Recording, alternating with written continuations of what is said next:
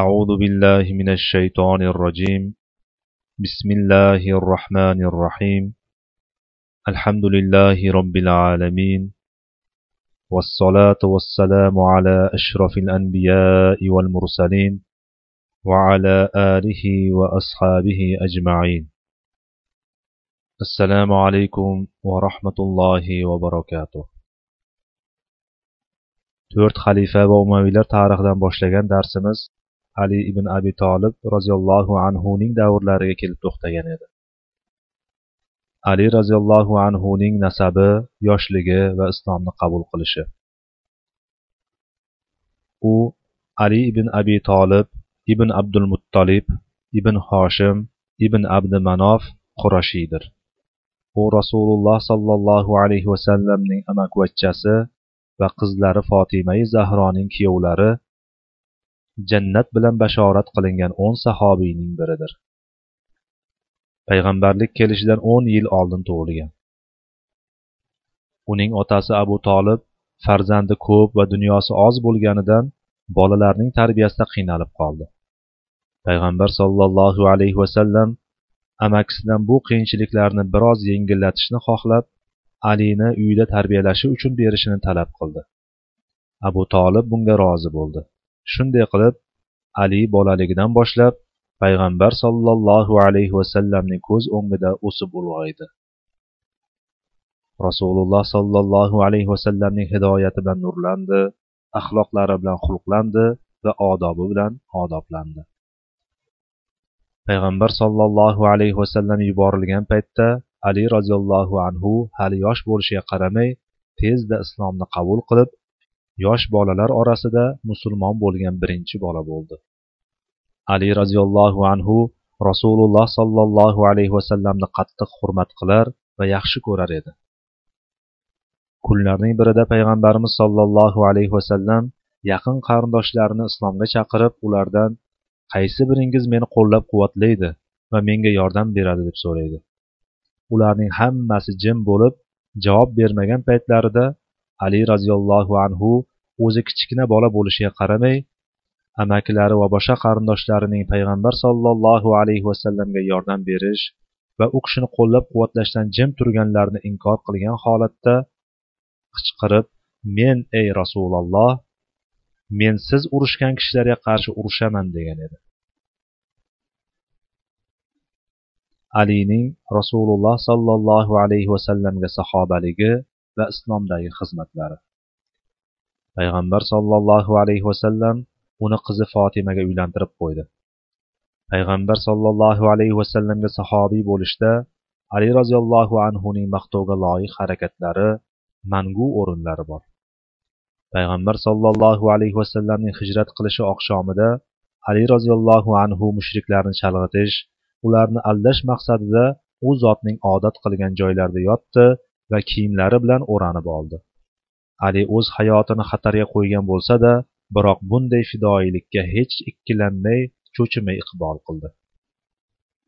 Buning natijasida esa rasululloh sollallohu alayhi vasallam mushriklarning xatardan qutulishga ularning yomonlik va makrlaridan najot topishga qodir bo'ldi.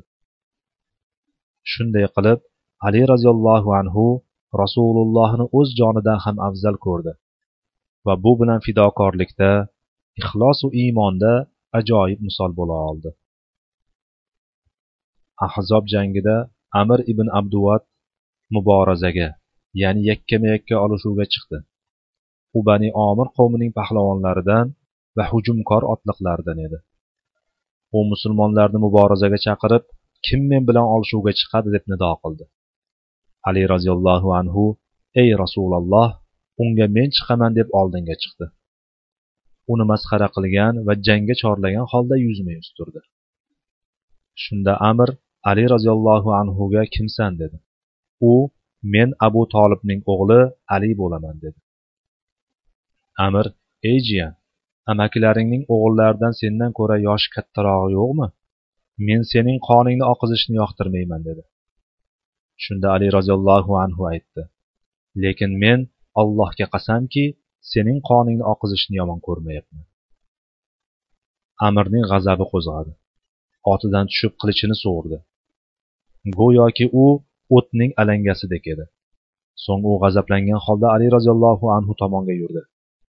Ali roziyallohu anhu unga qalqoni bilan ro'para bo'ldi. Amir uni qalqoniga urgan edi. Qilichi unda yoriq paydo qildi da o'zi uchib uning boshiga tegdi va yorib qo'ydi. Shunda ali u tomonga shijoat va iymon bilan shoshildi. Uning bo'yin tomiriga qilichi bilan urgan edi qoniga belanib yiqildi va zulm zo'ravonligi qurboni bo'ldi. Rasululloh sollallohu alayhi vasallam takbirni eshitib alining raqibini o'ldirganini bildi. Ali roziyallohu anhu rasululloh sollallohu alayhi vasallamning oldilariga yuzlari yorishib bu makkor dushmanni ustidan allohning bergan g'alabasini xirgoyi qilib keldi. Ali roziyallohu anhu rasululloh sollallohu alayhi vasallam bilan birgalikda tabuk g'azotidan boshqa hamma janglarda qatnashdi. Tabuk g'azotida esa rasululloh sollallohu alayhi vasallam uni o'z ahliga o'rinbosar qilib qoldirgan va unga sen mendan xuddi horunning musodan tutgan manzilatidasan biroq sen payg'ambar emassan deb aytgan edi. Buxoriy va muslimning sahih to'plamlarida keladiki rasululloh sollallohu alayhi vasallam haybar g'azotida shunday dedilar. Ertaga bayroqni shunday bir kishiga beramanki u olloh va rasulini yaxshi ko'radi. Olloh va rasuli ham uni yaxshi ko'radi. Alloh uning qo'lida g'alaba keltiradi. Rasululloh sollallohu alayhi vasallam ertalab turgan paytda hammalari bayroq berilishini umid qilgan holda kelishdi. Umar ibn xattob roziyallohu anhu dedi boshliq bo'lishini hech yaxshi ko'rmagan edim. Faqat mana shu kungina yaxshi ko'rdim. Rasululloh sollallohu alayhi vasallam ali ibn abi tolib qayerda deb so'radilar. Ali kelgan edi rasululloh sollallohu alayhi vasallam unga bayroqni berdi. Shu bilan ali roziyallohu anhu o'zini abu bakr va umar roziyallohu anhulardan afzal ekanman deb o'ylamadi. Balki u ikkalalarini ham o'zidan afzal ekanini tan olar edi. Imom ibn hajar lisonul mezon nomli kitobida ushbu rivoyatni keltiradi. Ali roziyallohu anhu odamlar uni abu bakr va umardan afzal qilishayotganini eshitgandan keyin shunday dedi. Ogoh bo'linglar. Qaysi bir kimsadan meni ikkalalari ustidan afzal qilayotgani yetib qolsa uni tuhmat haddi bilan uraman. Mana shu bizning ali roziyallohu anhu bilan bo'lgan gumonimizdir. Rofizalar esa buning tamoman aksini aytishadi. Emishki ali roziyallohu anhu o'zini ulardan afzal deb bilardi. Biroq qo'rqqanidan hamda o'zini ehtiyot qilganidan sukut qilardi. Xalifalik bilan bayat qilinishi.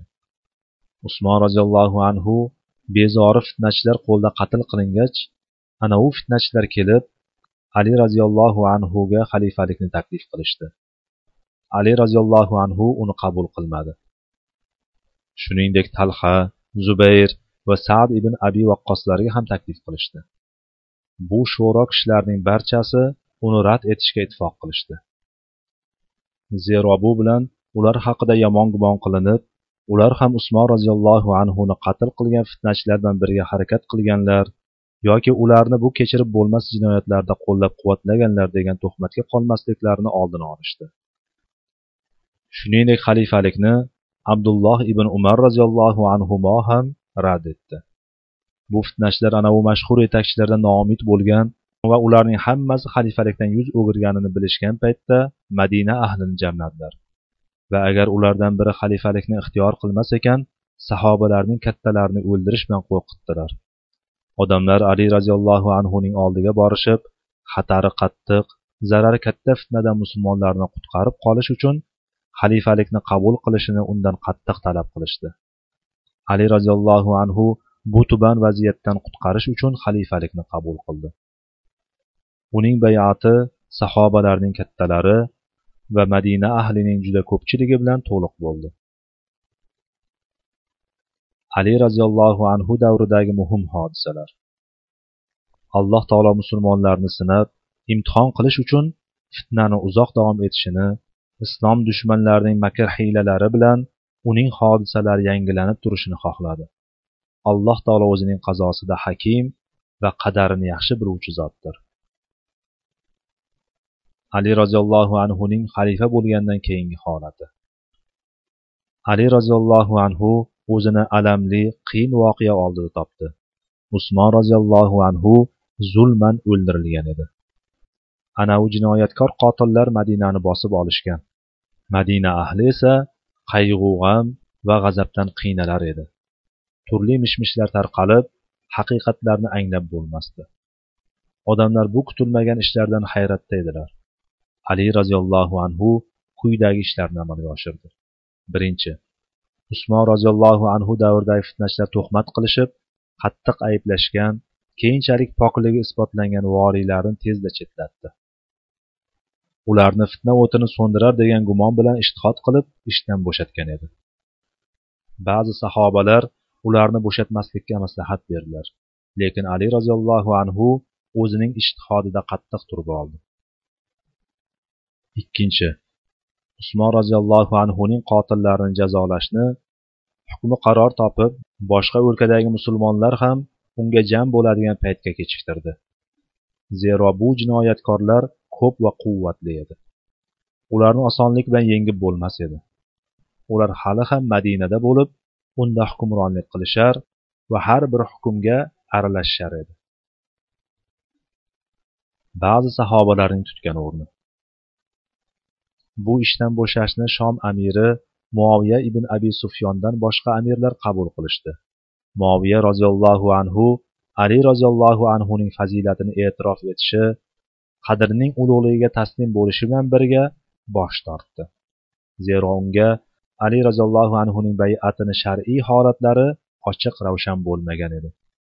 Madinadan uzoqdaligi va unga yetib kelayotgan xabarlar sababli bu bay'at usmon roziyallohu anhuning qotillari bo'lmish jinoyatkorlarning hukmronligi ostida amalga oshgan. Bu yerda xufyona buzg'unchi qo'llarning ham roli bor deb tasavvur qildi. Bay'atdan oldin jinoyatkorlardan qasos olish zaruratida qattiq turib oldi. Bu kelishmovchiliklarning boshi edi. Bu kelishmovchilik sahobalar roziyallohu anhumlarning pok niyat va yaxshi maqsadida ishtihodlari bilan bo'lgandi. Shuning uchun ahli sunna val jamoa ulardan har biri ajrga ega. To'g'ri topuvchi uchun ikki ajr xato qiluvchi uchun esa bir ajr. To'g'ri topuvchi bu ali roziyallohu anhu xato qiluvchi esa unga itoatsizlik qilib u bilan urushgan mo'minlar deb qaror qilgan. Alloh barchalarini rahmatiga olsin va rozi bo'lsin. Ammo rofizalar ya'ni shiyalar bid'at va havoyi nafs egalari mana bu kelishmovchilikdan va undan kelib chiqqan ishlardan o'z manfaatlari yo'lida foydalanishib rasululloh sollallohu alayhi vasallamning ashoblariga tuhmat qilib ularni haqorat qila boshladilar. O'zlarining botil fikrlaricha amir ibn os roziyallohu anhuni makkor aldoqchi deyishdi. Abu muso ashariy roziyallohu anhuni sodda g'ofil deyishdi. Moviya roziyallohu anhuni esa hokimiyat va sultonlikka ta'magir deyishdi. Bundan boshqa ularning kitoblarida hamda tarix kitoblarida to'qima rivoyatlar keltirilgan. Alloh sahobalardan rozi bo'lsin va ularni ko'rolmagan g'arazgo'y kimsalarning turli botil so'zlaridan poklasin. Ichki dushmanlarning bu kelishmovchilikdan o'z manfaatlari yo'lida foydalanishlari orqali musulmonlar orasida har bir jamoa o'zi e'tiqod qilgan haq va to'g'rilikni himoya qilishlari natijasida afsus qilarli ikki jang kelib chiqdi. Ularning birinchisi jamal ya'ni tuya jangi bo'lsa ikkinchisi siffin jangidir. Jamal jangi. Bunga oysha roziyallohu anho va u bilan birga talha zubayr roziyallohu anhumo va shuningdek ko'plab musulmonlar ali roziyallohu anhuni saylashdan keyin odamlar orasida kelishmovchiliklar chiqqan paytda qalblarni ulfatlash qalqib turgan vaziyatni yo'lga solish hamda orani isloh qilish niyatida basraga yurish qildi. Oyisha roziyallohu anho alloh taoloning ushbu oyatini dalil qilib olgan edi.